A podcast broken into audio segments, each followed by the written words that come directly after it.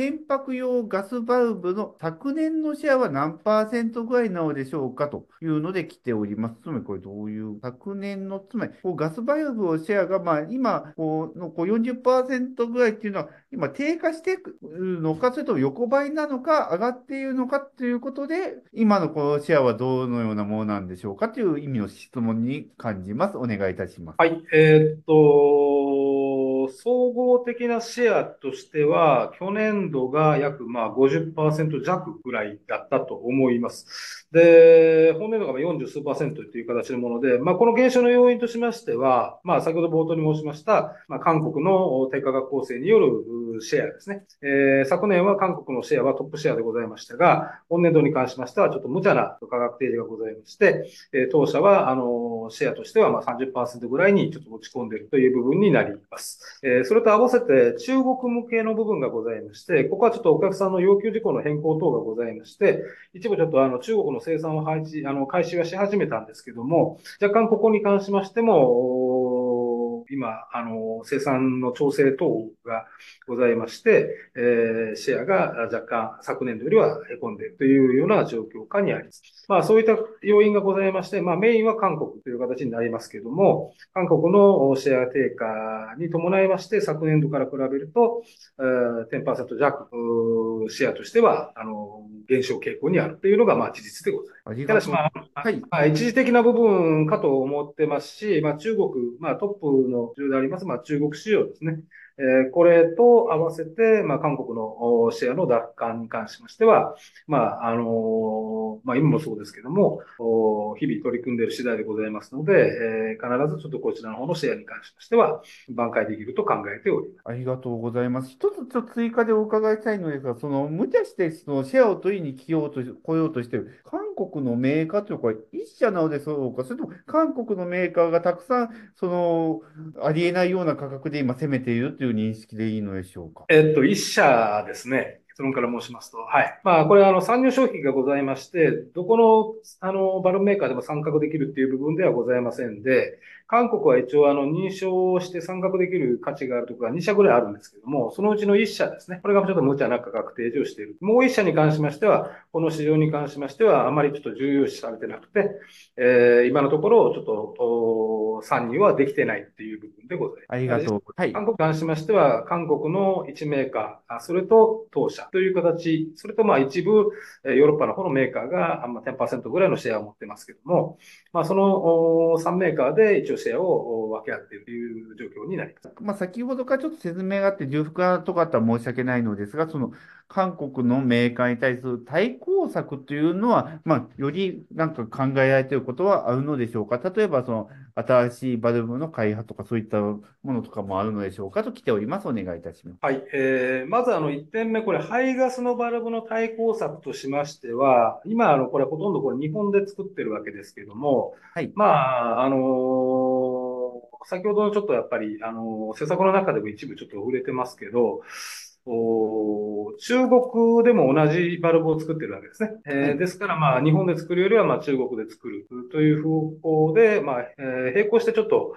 生産地を、あのー、分けてですね、えー、排ガスのバルブに関しましては、えー、製造を進めていきたいなっていうのが、まあ、これが戦略でございます。で、二つ目に関しましては、やっぱりコストダウン、ね、これの一環としまして、えー、新しい、その、時期ば、時期の排ガス用のバルブですね。まあ、こういったものも開発をちょっと進めながらですね、えー、低コストの、まあ、韓国市場に対しての対抗をしていきたいと考えます。で、アンモニア市場に関しましては、これ脱炭素の市場のものになりますので、今の排ガスのビジネスに付加される需要として捉えてまして、ここはまあ、あの、まだどこのメーカーとしても、まあ、開発中という形になろうかと思いますので、えー、まあ、今後伸びていく、まあ、脱炭素化に向けての、あの、戦略商品という位置づけになります。26ページの、えー、ところで、えー、LNG 水素、アンモニアについてこちら書かれておりますが、アンモニア向けのみ目標設定がされているのは、なぜ、どのような理由があるのでしょうかと来ております。確かに、この商用拡大が見込むアンモニアバルブについては、シェア5割を目指すというのは、アンモニアについては書かれているということで、なんでかなということですね。お願いいたします。はい。えー、まあ、端的に申しますと、あの、アンモニアに関しましては、2030年以降にいろんな形でやっぱビジネスがもうすでにあの実証段階にいろんな形でまあ陸上と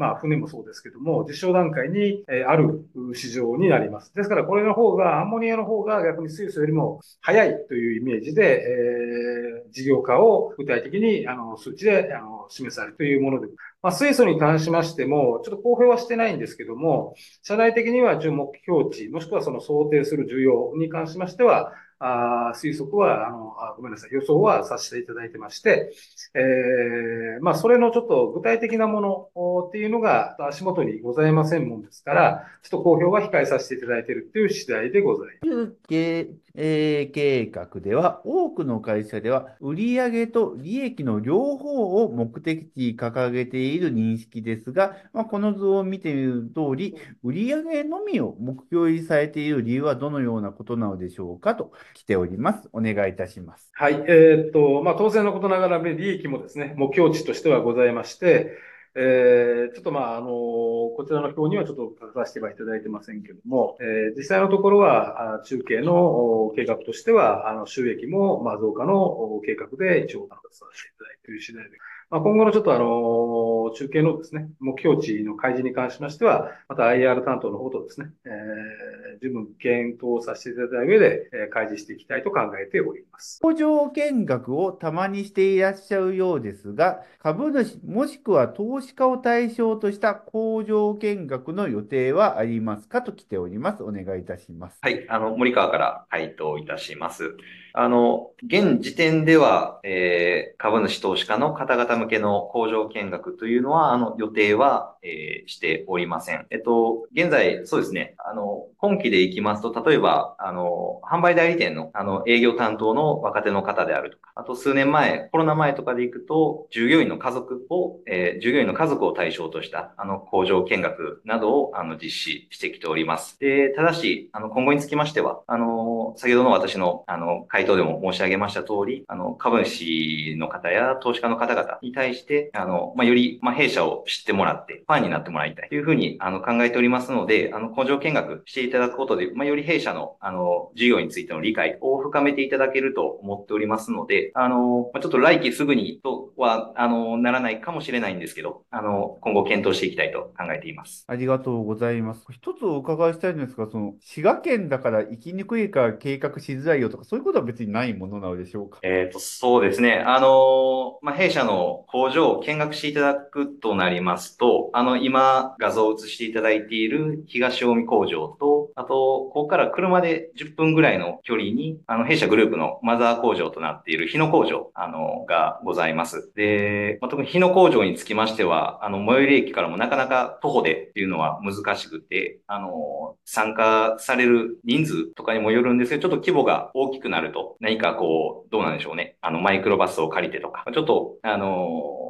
まあ、難しくと言いますか、ちょっと準備も、あの、大変になるところもあるのかなという、あの、想像はしてます。ありがとうございます。確かに、マイクロバスを借りてとか、そういうのになると、遅れてくる人とかも出てきて、あれこれとか、ちょっとめんどくさそうなのもありそうですよね、どうしても。ありがとうございます。では、次の質問に行きます。OKM 様は歴史のある会社だと認識していますが、2020年に上場されたは何か考え方に変化があったのでしょうかと来ております。お願いいたします。はい。えー、まあ、あの、考え方に変化があったっていうよりもですね、あの、まあ、上場に関してましては、まあ、2020 20年にあのやろうと決めたわけでなくて、まあ、過去2回ほどですね、その上場のタイミングとしてはあのございまして、それをまあ見送ってきたっていうのが今のあの正しいところかなと思っております。えー、当社に関しましては、あの、冒頭で申しました通りですけども、まあ、社会に貢献するっていう部分も、も社税の一つにと入れてます。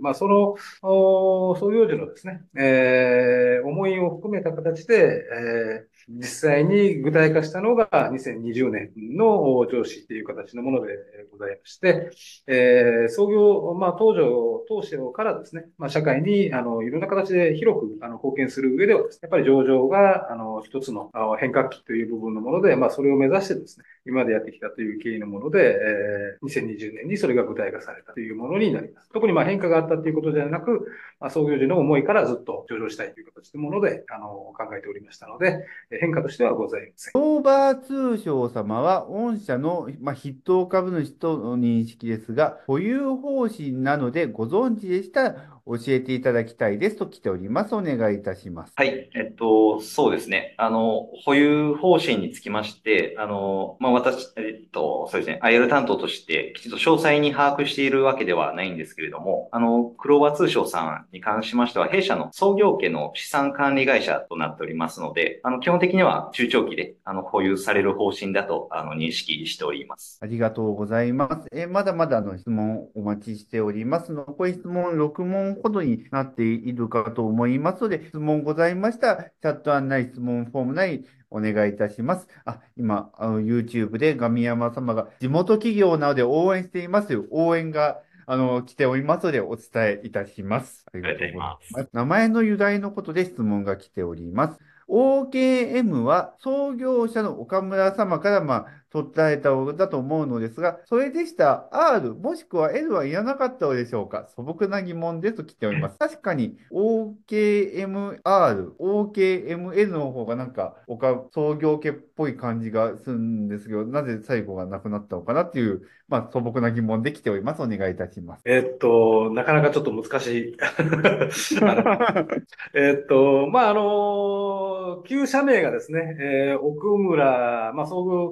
が奥村という、あの、名字でございましたんで、創業家の奥村から取ってですね、えー、その頭文字、えーですね、OKM という形のものを、まあ、あの、全社名の時からですね、もうあの、もう愛称として OKM の誰々さんとか OKM のバルブっていうのは、まあ、社名を変える前から広くまあ周知をさせていただいてたところになります。まあ、その周知の度合いが非常に高かったので、もういっそのこと社名を OKM にしたらっていう形のもので、まあ、ローマ字の3文字。まあ、正式にはあの、カタカナの OKM になりますけども、まあ、当時の、まあ、あの、故障ですね、えー、を流用した形で、えー、3文字の OKM という形のものに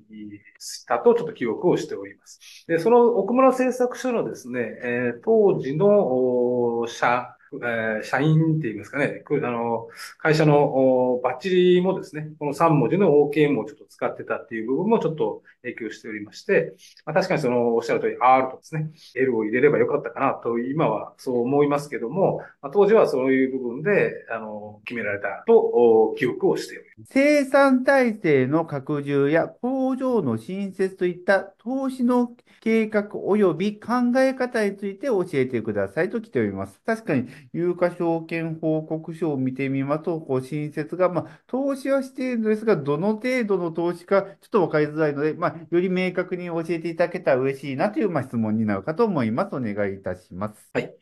えっと、投資に関しましては、えー、まあ、主にですけども、近年ではやっぱりその、えー、まあ、かなり老朽化している、あの、マシニングとかですね、そういったあの、えー、いわゆるその加工機械の投資を、まあ、重点的にさせていただいている。まあ、特にあの、えー、創業から、あの、ちょっと稼働してます、えー、日野工場ですね。こちらの方の、まあ、設備、えー、これの入れ替えであったりですね。まさは、もしくはその回収であったり、まあ、一部増設という部分もしておりますし、まあ、逆にその、今の、東近江工場に関しましても、えー、いろんな、まあ、今、あの、非常にあの、えー、受注がちょっと積み上がってます、あの、低温弁のですね、組み立てラインであったり、えー、その検査ライン、これの増強であったり、まあ、その試験流体が、あの、液体窒素っていう特殊な流体になりますので、えー、それの設備の拡充であったり、えー、そういったものをですね、重点的にちょっと投資をしているというものになります。ありがとうございます。はい。まして、まあ、計画の部分も一部ございます。初期の統計、えっと、投資しかちょっと具体的には書かれてないですけども、まあ、金額ベースのものはこちらにちょっと記載をしております。えー、まあ、そこにもちょっと書いてますけども、開発ですね、製品の開発、まあ、これがまあメインの投資かなと思っています。それと、まあ、DX の投資ですね。先ほどの、まあ、申しました SFA であったり、まあ、生産管理のシステムの入れ替えであったり、いろんなところのですね、DX の技術を使いながら、より効率的に生産ができる。これの投資と、あとは、まあ、設備の増強、もしくはその過労死というものになろうかと思います。えっと、開発の投資に関しましては、脱炭素、これがメインになろうかと思います。まあ、既存の製品の改良も先ほど申しました通りですけども、開発仕様の一部にちょっと入れて、え今後加速して、ええー、スピーディーに、えー、市場に投入していきたいなというふうに、あの、